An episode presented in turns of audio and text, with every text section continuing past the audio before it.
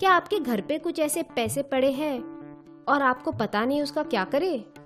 या फिर ऐसे ही आलसी होकर आप उनका कुछ कर नहीं रहे हैं ऐसे ही अलमारी में छुपा के रखे हैं क्या इसमें कोई समझदारी है ये पैसे चाहे बड़ी रकम ना हो लेकिन इन्हें अलग अलग तरीकों से बचाकर उनका फायदा उठाया जा सकता है कुछ मात्रा में ही सही लेकिन ये रकम जरूर बढ़ेगी अलमारी में रखकर तो ये नहीं होने वाला और ये तरीका तो सबसे सुरक्षित और विश्वसनीय है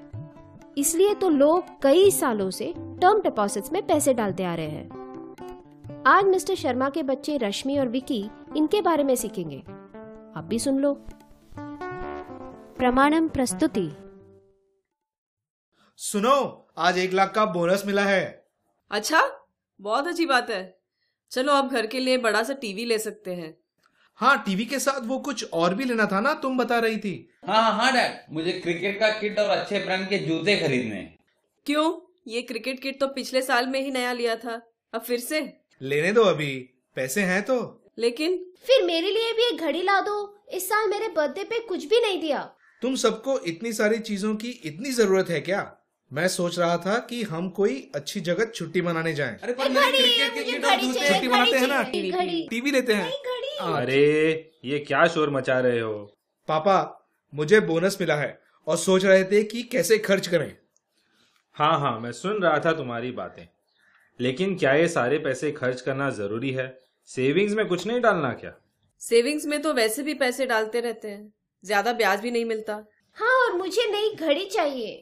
हाँ दे दो इसे घड़ी कभी तो टाइम पे पहुंचे जैसे कि तू तेरे नए क्रिकेट किट से बड़ा सचिन तेंदुलकर बनेगा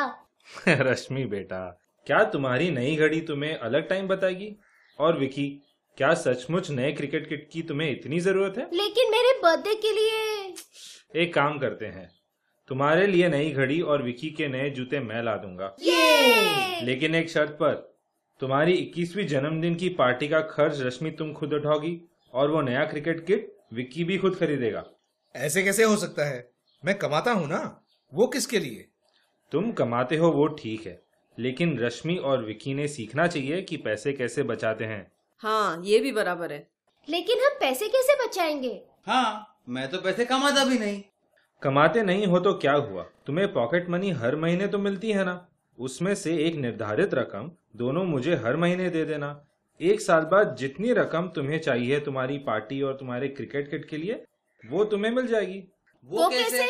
रिकरिंग डिपॉजिट से ये अच्छा आइडिया है पापा मैं समझाता हूँ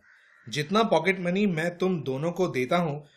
उसमें से एक निर्धारित रकम मैं हर महीने तुम्हारे अलग अलग रिकरिंग डिपॉजिट में 12 महीनों के लिए जमा करता रहूंगा उस पर तुम्हें ब्याज भी मिलेगा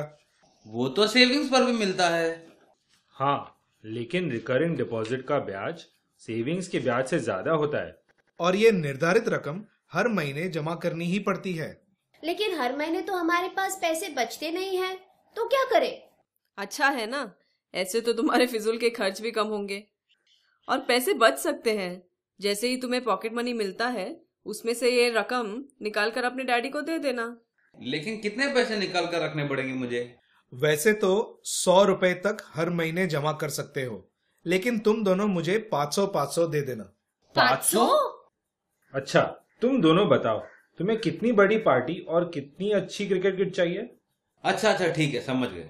तो हमें सोचकर हिसाब लगाना पड़ेगा बिल्कुल सही तो ये बोनस के पैसे फिक्स डिपॉजिट में रखते हैं लेकिन घर के लिए टीवी तो चाहिए ना वो ले लेना और बचे हुए पैसे फिक्स डिपॉजिट में जमा करना इतनी बड़ी रकम से 500 500 कैसे डालोगे अरे ऐसे नहीं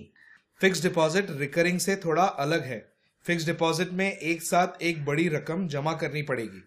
हर महीने पैसे नहीं डालने पड़ते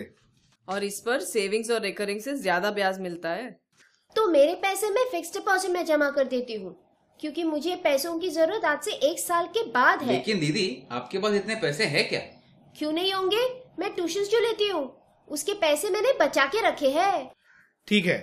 तो फिर कुछ पैसे मैं भी उसमें जोड़ देता हूँ कल बैंक में जाकर तुम खुद के लिए एक फिक्स डिपॉजिट खोल देना और मैं भी खुद के लिए रिकरिंग डिपॉजिट खोल दूंगा क्रिकेट किट के लिए पैसों की जरूरत मुझे अभी नहीं है मेरे तो एग्जाम चल रहे हैं और क्रिकेट सीजन छह महीनों के बाद शुरू होगा तब तक मैं पैसे जमा करता रहूंगा ठीक है ना डैड इसके पहले ये पता करो कि कौन सी बैंक रिकरिंग और फिक्स डिपॉजिट के लिए कितना ब्याज देती है जो बैंक ज्यादा ब्याज देती है उस बैंक में जाकर और जानकारी लाना फिर पता चलेगा कि कौन से डॉक्यूमेंट्स लगेंगे ठीक है दादाजी चलो लगता है इस साल सिर्फ मुझे ही नहीं बल्कि पूरे परिवार को बोनस मिला है और जानकारी के लिए लॉग ऑन करें www.pramanam.com प्रमाणम प्रस्तुति